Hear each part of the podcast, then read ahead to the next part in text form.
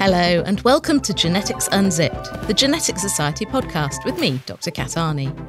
In this episode, sponsored by AstraZeneca, we're finding out how researchers are unlocking the information hidden within the human genome using new technologies like CRISPR gene editing and artificial intelligence, with the aim of developing better medicines and getting them faster to the patients who need them. Drug discovery and development is the process by which researchers endeavour to turn bright scientific ideas into life-changing treatments for patients. But this isn't easy.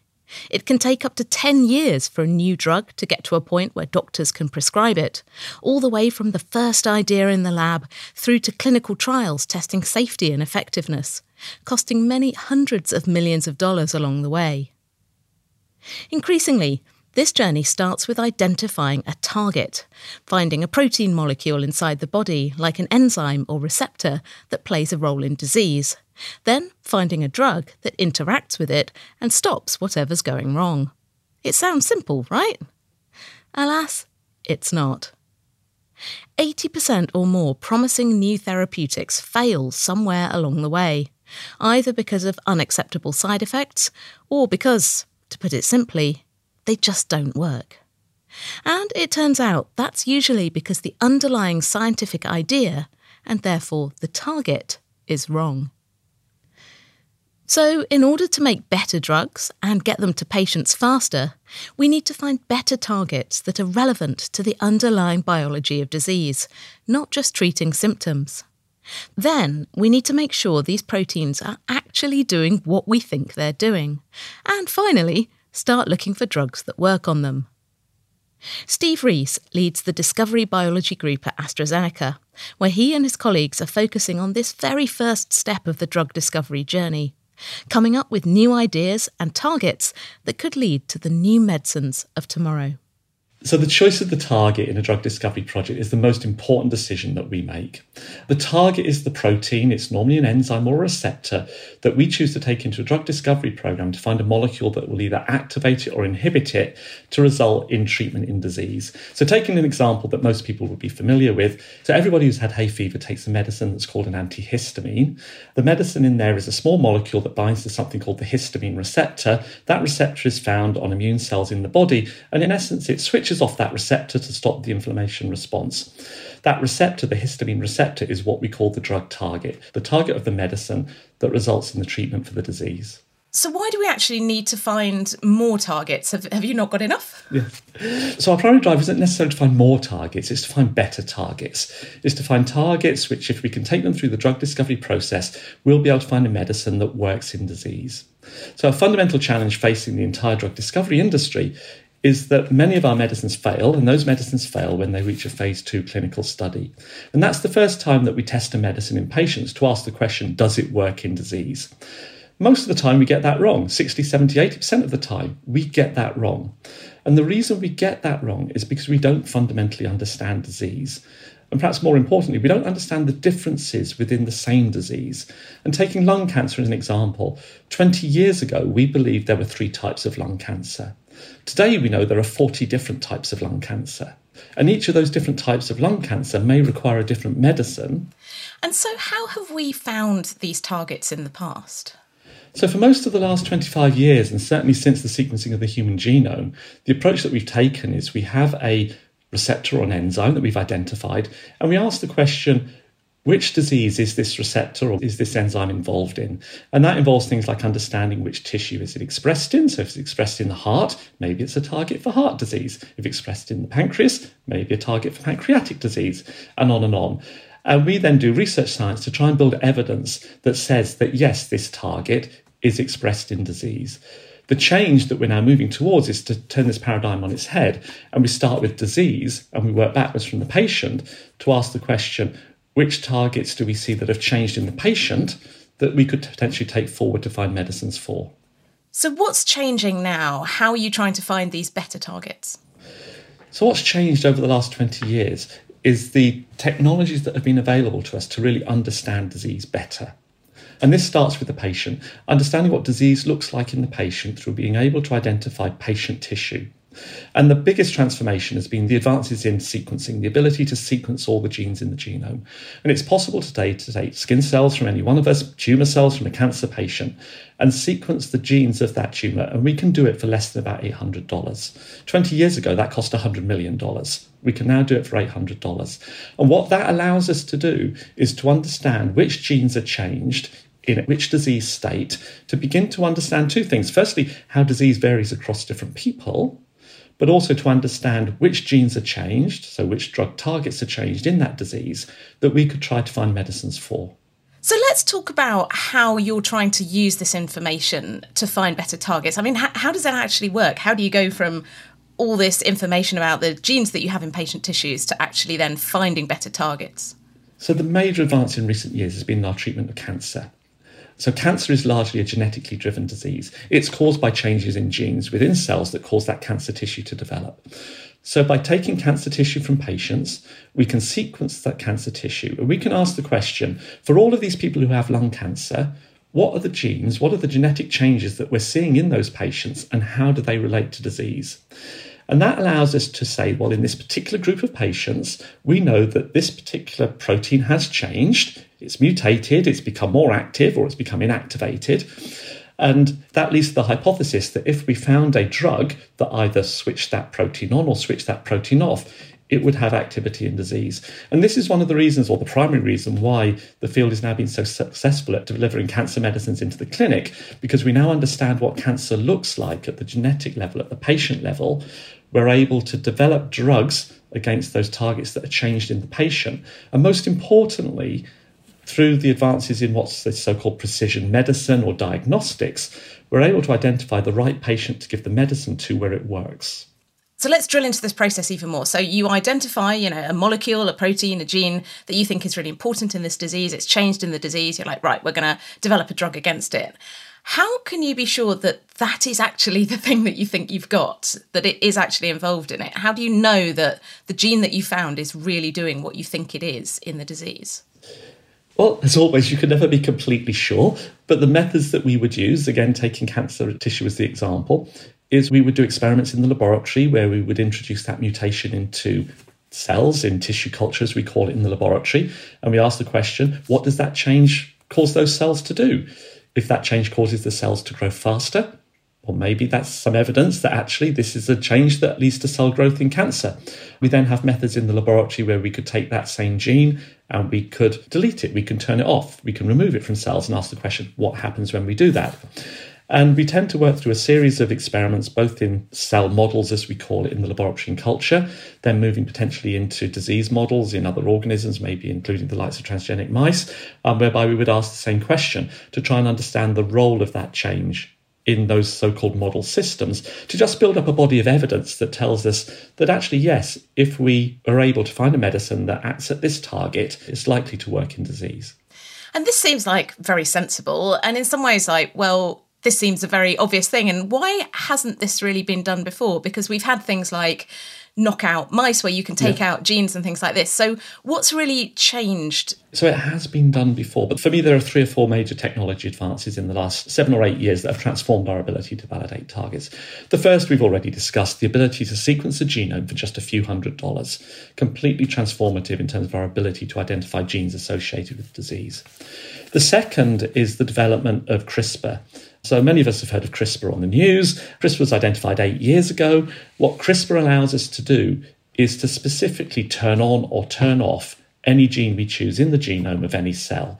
And that allows us to ask the question, what happens to this gene if it's turned on? What happens to this gene if it's turned off? And how does that relate to disease? And those are experiments that A-level scientists can now do today. The third, of course, is big advances in our ability to manage and interpret data. We're now able to use artificial intelligence knowledge graphs to take all of this data, to take the world's data and ask the question, if I survey the entire world's data, if I survey all of AstraZeneca's data, what does that tell me about which genes could be involved in disease? And when you bring those 3 technologies together, we have an incredibly powerful engine that allows us to generate new ideas, new hypotheses that we simply couldn't do before. And then, of course, we now have the experimental methods in the laboratory that allow us to test those hypotheses and to test them very quickly, again, in ways that we couldn't do even 3 or 4 years ago. One of the things that amazes me about biological research in the past few years is the scale of automation. And, you know, during my PhD, I tried to knock out one gene very unsuccessfully over several years. And now you're able to do, you know, thousands and there's robots and all kinds of things. What sort of scale are we talking about now of being able to try different ideas and check out different targets? Again, at a scale that was unimaginable a few years ago. I mean, in my early years in the industry, I cloned a gene called the 5-HT5A receptor. That took 12 months. In the lab today, we could clone that receptor and it would take about 4 hours. And that's due to the advances in the technologies that we have available to us. But, you know, picking up on your question, so we're incredibly interested in this science of functional genomics. And what we do there is we have this technology called CRISPR. And rather than just deleting a single gene, we have 20,000 CRISPRs. And each one of those will delete a different gene in the genome. And those CRISPRs are aided to something called microtiter plates, which is about the size of your iPhone. And in a single microtiter plate, we're able to do 384 separate experiments to ask the question, what happens to the biology I'm interested in if I delete 384 genes?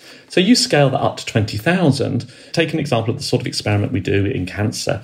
We're very interested in what leads to resistance to our medicines. So if we have a cancer medicine, it's been in the clinic to treat lung cancer, the way that we do that is that we take cells in the laboratory that we believe are good models of lung cancer. We take our CRISPR technology and we run what we call a whole genome screen that allows us to delete each and every gene in the genome of those cells on a one-by-one basis. And the question we ask is which genes that when we delete them using that CRISPR technology allow those cells to grow in the presence of that medicine. Those genes then represent potential new targets in lung cancer, which allow us to run a new drug discovery project to identify a molecule that inhibits that new target, which we believe we could then use to treat patients who are resistant to the original medicine. So that's one example of something that you're trying to do. What have you done so far? Are there any success stories that have come out of this kind of approach? Well, the science is very early. It's only in the last year or two that we've been able to run these functional genomic screens using libraries of CRISPR reagents. So in terms of success stories, our successes today are new projects entering AstraZeneca's drug discovery portfolio that have been discovered using this approach. And we're now in a situation where around about a quarter of our new projects originate from ideas that we've generated internally in AstraZeneca using these various different methods to identify new targets to move into the portfolio. You've talked quite a bit about your approaches in cancer, but obviously other diseases are available. So does this kind of approach work in other diseases? What sort of conditions are you looking into? So this is the real power of these approaches in that they work in any disease and every disease. Taking functional genomics as the example, all we need to run a functional genomic screen is a cellular model that we believe is predictive of the disease state. So in our laboratory today, we are running functional genomic screens to identify new targets in chronic kidney disease, in heart failure, in a variety of different lung diseases, and also in CNS diseases as well. So potentially, these methods allow us to better understand any disease and to bring forward new targets across the full range of diseases that are affecting each and every one of us. So bringing all of this together, what are the benefits of finding more targets, better targets? How is this going to change drug discovery? And then ultimately, what's this going to do for patients? So in terms of patient benefit, this will lead to more medicines, this will lead to better medicines, and combining these technologies together, it will lead to a situation where we only ever give a medicine to a patient where we have high confidence that that medicine will work, because in essence, we've tailored that medicine to the specific disease that that patient has had.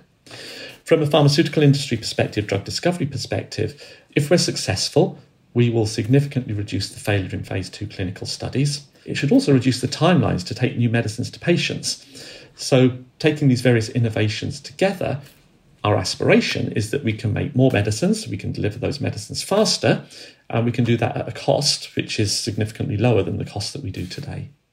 Steve Rees from AstraZeneca. And if you want to find out more about CRISPR and how it works, just go back to our previous episode on the history of genome editing.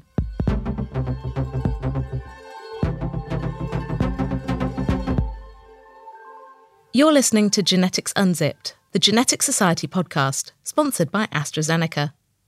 Find us online at geneticsunzip.com and on Twitter at geneticsunzip. And while you're at it, why not tell a friend so more people can discover and enjoy the show? Increasingly, as Steve explained, the first inklings of an interesting new target are coming from genomics, trawling through billions of letters of DNA from hundreds or even thousands of people in search of genetic variations that might be linked to disease and could point towards an exciting new target for drug development. And, importantly, identifying the right patients who might benefit from them.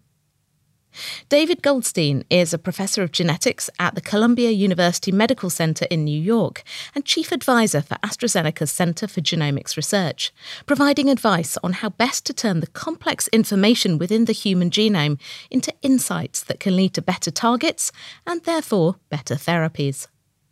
Given that last year saw the 20th anniversary of the draft sequence of the human genome, I started by asking David how far we've come in unlocking the potential of genomics in how drugs are developed and used. I would say that some things have moved faster than many expected in terms of the application of genomics clinically and in drug development, and some things have moved more slowly. So one of the really exciting developments is that we really now can systematically trace down the causes of disease and strongly genetic diseases. And that's really turned into a remarkably powerful clinical application. I think it's also fair to say that genetics has had a more modest impact on drug development so far than we might have hoped. My own orientation is that that is probably set to change. The economists like to talk about a kind of J-shaped curve in the impact of innovation. And I think that probably applies in terms of genomics and drug development, where we really needed to figure out how to effectively use genomics in drug development. And it wasn't an easy thing to do. And I would say that the focus of how to use genetics and genomics is shifting from the idea of using it to kind of discover and validate targets towards the idea of using omic approaches to elucidate targets, really understand better where to apply therapeutics in what disease areas, as opposed to really pointing the way to a target that no one ever thought about before. So let's start unpacking this a little bit. So how much of the genome do you think we really have explored in terms of this kind of finding targets, understanding diseases? You know, we know some of the big genes for disease, like cystic fibrosis. You know, we know the cystic fibrosis gene, but how much else of the genome have we really started to get to grips with? Well, we know a little bit about most of the genes in the genome. Some genes, of course, we know a lot about, but we know at least a little bit about most of them. We have information about where a lot of genes are expressed. We have genetic association evidence for lots and lots of genes, connecting them to both rare diseases and to common diseases.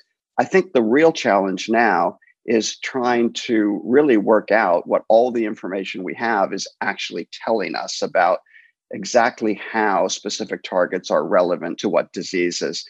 So I would say it's really now a matter of effectively leveraging the really complex emerging data sets that we have. So now, given where we are in terms of the genomic data that we have access to and the technologies that we have access to, how are you starting to really mine this information to find new targets, to find the genes that are relevant in disease? How do you go about it? So I think I would actually reformulate it a little bit. And, you know, I think we need to move a little bit away from the idea of finding novel targets and validating targets. And I do think we need to move more towards the idea of elucidating targets to understand how to use them therapeutically. And of course, one way to put that is we know almost all the genes in the genome that encode protein. And as I was saying earlier, for a lot of those, we know something about them. And you're really not frequently now going to be in a situation where somebody performs a genetic study and ends up with a contribution to drug development where the genetics points to a target that, you know, people hadn't really thought about, and the genetics tells you exactly how to modulate that target. That does happen, but it really is very much the exception. Instead, what we have is really bewilderingly complex data showing that certain genes go up a little bit in expression in the context of a disease state, or they go down a little bit in expression in the context of a disease state, or certain genes have modest associations for a range of different complex traits and very strong associations for a range of different Mendelian ones. And you have to actually sift through all of that and decide what the right indication is for modulators of those targets. So I really think it's becoming much more of a data analysis and interpretation challenge in order to figure out really fundamentally the right indications to consider for modulators of specific targets. We know about lots and lots of targets that are connected to a whole broad range of phenotypes, but you have to actually guess right in terms of where to test them because the trials are very expensive to run. So you need to decide for a particular target, do you want to go after heart failure, chronic kidney disease? And once you decide whether you want to go after these broad indications, you have to think about the appropriate way to stratify these highly heterogeneous conditions. For a given therapeutic, it might be generally applicable in that disease area, or it might only be applicable to individuals with a particular underlying cause of disease. And those, I think, are the ways in which we have to figure out how to use genetics. And we really are only at the beginning. I mean, it's really striking to me that we are still running trials in diseases we know are massively heterogeneous, like heart failure, like chronic kidney disease, like many, many others. And we are really not stratifying those populations in meaningful ways. And it's almost a certainty that many of the treatments we're considering will work better in subgroups than others. So that's really a primary focus, I think, going forward needs to be. So what do we need to solve this challenge? Obviously, lots and lots of genomic data is one, and clever computers are another. So what really needs to happen to put this together? One thing that needs to happen that's obvious is that we really need to have large paired data sets for patients that combine genomic and clinical data. Right now, by and large, patients are enrolled into clinical trials without reference to underlying genomic data. Lots of genomic data are being collected as part of clinical care, but by and large, when you look for patients for trials, it's not done as a function of underlying genomic data, and it needs to be. Even if you're not considering a treatment that is targeted to a genetic form of disease, it really is a very reasonable expectation that many treatments will work better for some subgroups in comparison to others. And if we ignore those underlying stratifiers, we won't discover those connections. And so what I would say, a very obvious, really quite urgent priority is to develop the data sets that would allow trials for common complex diseases to be run in a way that is stratified. So I would say that that's one really high priority. The other, of course, is really generating an effective data commons so that we can really understand connections between genes and complex human phenotypes. It's not just, is this gene involved in a disease? It really is, how is the gene involved in a disease? And how can we make effective use of omic data to tell us that and really figure out the right ways to think about modulating targets in different disease states? That's really actually, I think, the biggest challenge we face. I've always described it as the black box between genotype and phenotype, what genes you've got, what variations you've got, and then how you actually come out and the impact that it has on your health. And what sort of data can we now get access to that helps us to open that black box? As genomics is one, but you talk about this sort of idea of multiomics. Like what sort of information do we need about people and their genes and their health to start really figuring out what disease is actually like? I think it's clear that we really do need to go beyond looking at inherited genomic variation. We really need to think about systematically characterizing all the omic levels that can be systematically characterized. And we need to do that in a variety of disease contexts. As perhaps the most obvious example, we now are actually quite good at characterizing cell-specific variation in gene expression. And that gives us a lot of information about how genes are connected to disease. And we clearly need to really dramatically increase the amount of gene expression data that we have for patients at different stages of disease. It's not good enough to just look at gene expression late in the course of disease, because we have really no way then of unpacking which are the expression changes that influence disease development, as opposed to secondary changes that are the result of having disease that actually are of no utility in therapeutic interventions. So certainly one of the things that we need to do is really get much more systematic about generating gene expression data. But I would also say that wherever we can make comprehensive characterizations, we need to. And, you know, that increasingly applies to metabolic, proteomic data types. And really right now, we've gotten to the point where we really can think about sequence variation systematically and try to relate that to phenotypes. We need a lot more data, but we sort of know how to do it. We need to get to that point for these other omic data types as well. And finally, what gets you excited about the future? Where do you think we'll be in 5 years' time with the tools, the technologies, the data sets, the advances in computing? Where do you want to be? So I think the thing that really excites me the most right now is the prospect of truly having a molecular taxonomy of disease to underpin our drug development efforts. This is something that we've been talking about for a long time in the community, that genetics and other omic approaches would really finally break these very heterogeneous, very complex disease areas up into subgroups where we understand a lot more about why patients have disease and can target our treatments to those subgroups where we have a mechanistic understanding of disease. This has been the hope for a very long time, and I now see signs that we really are finally moving in that direction. And I think once we develop a really systematic molecular taxonomy of disease, it will give us pointers to targets that are relevant to the different subgroups of the different complex diseases. I think that's what's exciting. And it's why I think we might be finally moving towards the steep part of the J curve in terms of genomics really making a contribution to drug development. David Goldstein from Columbia University Medical Center. The kind of data sets that David was talking about are growing ever larger and more complex, taking them far beyond the capability of a human brain or even a simple computer to analyse.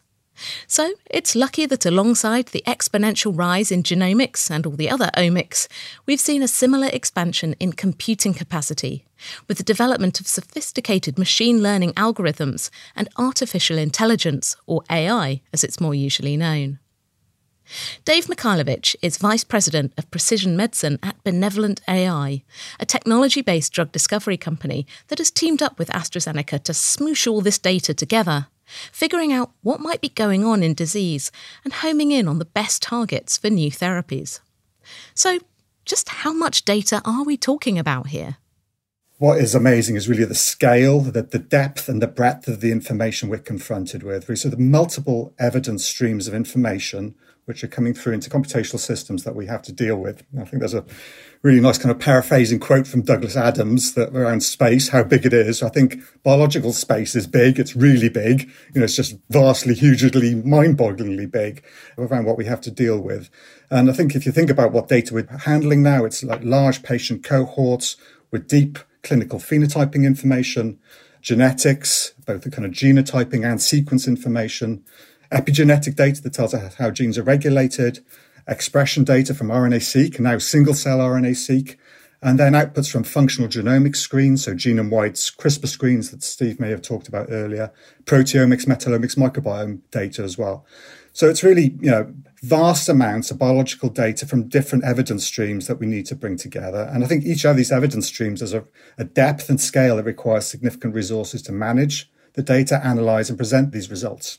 So each of these data streams really needs kind of individual teams and departments to analyze it. And that this has a tendency to cause data silos, really. And I think when we want to really understand human health and disease, we really need to bring all these different data streams together and to understand the real kind of jigsaw of disease mechanisms and ultimately select our right targets. And I think given the scale of the data, there's only really one way forward, which is really using advanced computational methodologies like artificial intelligence and machine learning approaches to really develop knowledge graphs over this space and surface the clinically relevant findings from the data.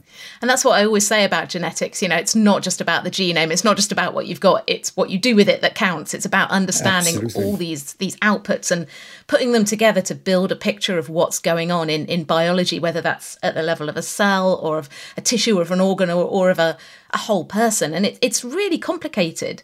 And I kind of want to find out a bit more about what's actually changed in terms of the computing tools, what's changed in terms of the technology we have that enables us to even handle, process, smush together these very complex data sets. Where we're seeing real advancements now is what people are describing as deep learning. So these massive neural networks, so kind of almost recapitulating how our neurons work in the brain, and requiring a large amount of computing power underlying these things. And the difference here is actually we can provide these tools with much more raw data, as it were, and they will find the patterns within that data and surface those. And I think that's the really exciting area in the field at the moment. I guess those are, it's great having those tools, but you obviously have to aim it at something, and the approach we've taken at Benevolent is to develop what are called knowledge graphs. So these are ways of representing relationships between different entities, different data types, and, for us, our knowledge graph is built up on entities related to human health and drug discovery. So we have entities related to disease, so list of disease terms, entities which relate to genes and proteins, entities related to drugs, biological processes, cell types and tissues.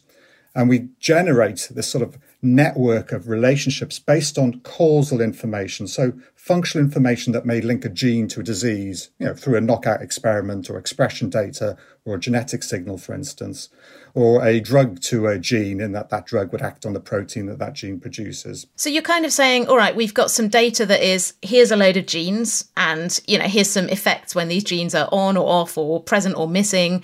We've got a load of diseases. We've got a load of processes like inflammation or fibrosis. And then we've got a load of drugs that we know work in this way or that way. And you're sort of squishing it all together to see, well, what new things can we find here? You make a good point there. So it's great you've got this knowledge graph. So what do you do with that, really? And it's the ability to apply some of these machine learning tools over this. So there's a range of programs that allow you to run what we would call inference. So you've got these relationships, but, can you infer further relationships based on that priori of connections? And I guess a great maybe kind of more real world example of this is how we use streaming media. For your favourite movies, and you like your movies, and then you find that you're suggested other movies. And that's based on a knowledge graph, and there the entities are you as a user, but there's lots of other users. There will be the movies, the actors in the movies, the type of movies it is, the genre, whether that movie contains a 40-foot giant radioactive lizard, all these sort of pieces that come together. And so when you say you like something, what's offered back to you is really an inference of what you may like based on that knowledge graph, really. And that's, some of the approaches that we take over our, drug discovery biology knowledge graph to surface kind of novel findings, really. I love that this is kind of like the Netflix recommender of drug discovery. It's like, targets in heart disease, like these kind of things. So let's see if we can find some more out of there. Well, simplistic view, but these are the sort of types of approaches we can level over that. Once you get the knowledge into this sort of framework, we can do that. And I think we're, certainly as a scientist who's often confronted with a list of genes at the end of an experiment, it might be a sort of genetic study and you've got a list of loci to look at, or you've run a CRISPR screen and you've got a set of hits from your CRISPR screen or done a phenotypic screen.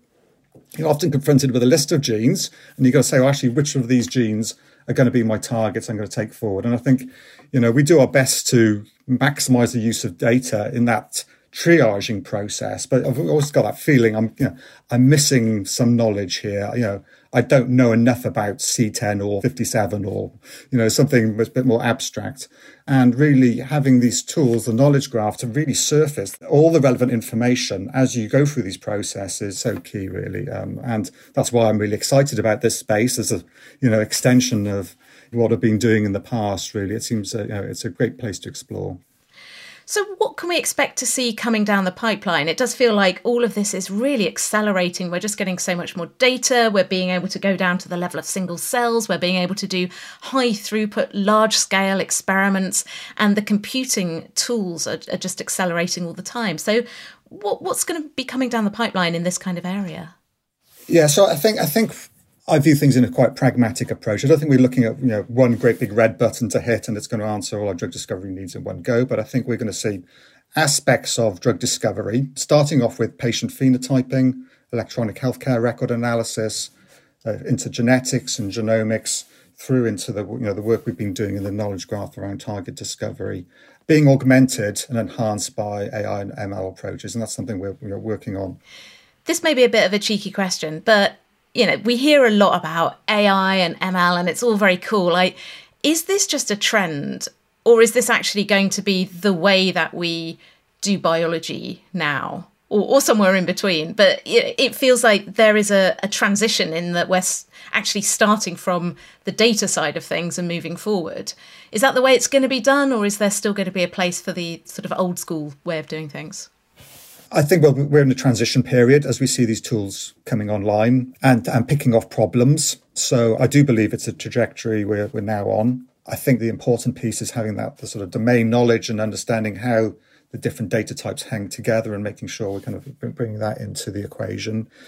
But yes, I do think, you know, coming back to the kind of earlier points around the vastness of the data that we're having to handle, this is the only way forward, really. So we have to develop these approaches. We have to make sure we're not missing the key information and the biological signals that we want to understand in disease. So I do feel this is the way forward. And I think you can see it across the industry. More and more companies have invested in AI and ML approaches, both at the biotech level, at the pharma level.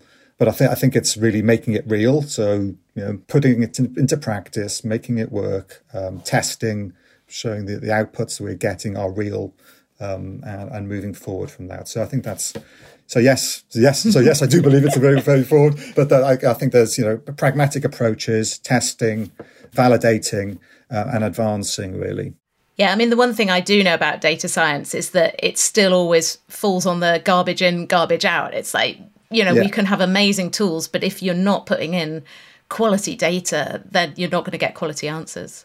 Yeah, and I think that's where, you know, Benevolence model is fantastic. So we have, you know, within the company deep expertise in drug discovery, different aspects of that: chemistry, biology, genomics, genetics, which we're bringing together with the AI and ML scientists as well. And then I think it's that augmented world where we're combining our expertise and scientific insights, really, which allows us to make sure what we do is, you know, real, can be validated and is applicable. So I do think it's the way forward, but I think the best scientific advances are often at interfaces, really. And I think, you know, having a well-connected interface, such as that we have at Benevolent, is, you know, puts us in a great position to advance these technologies. Dave Mikhailovich from Benevolent AI.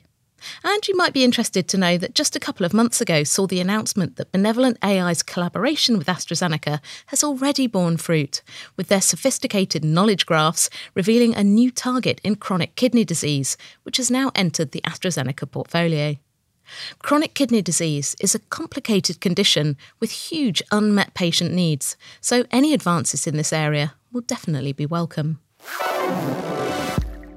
That's all for now. Thanks to my guests, Steve Rees, Dave Goldstein and Dave Mikhailovich, and thanks very much to AstraZeneca for sponsoring this episode. You can find out more about the challenges of discovering better targets in drug development in the latest post on AstraZeneca's blog, entitled Hitting the Bullseye. Just head to AstraZeneca.com or follow the link in the show notes or the page for this podcast at geneticsunzipped.com. We'll be back next time exploring the genetics of giants, discovering how some animals have evolved to be so big, learning about the hunt for the genes behind the giants of Ireland, and finding out why island life makes some species grow and others shrink, including the tiny elephants that roamed the islands of the Mediterranean not that long ago in evolutionary terms. For more information about this podcast, including show notes, transcripts, links, references, and everything else, just head over to geneticsunzipped.com. You can find us on Twitter @Genetics Unzip. And please do take a moment to rate and review us on Apple Podcasts. It really does make a difference and it helps more people discover the show.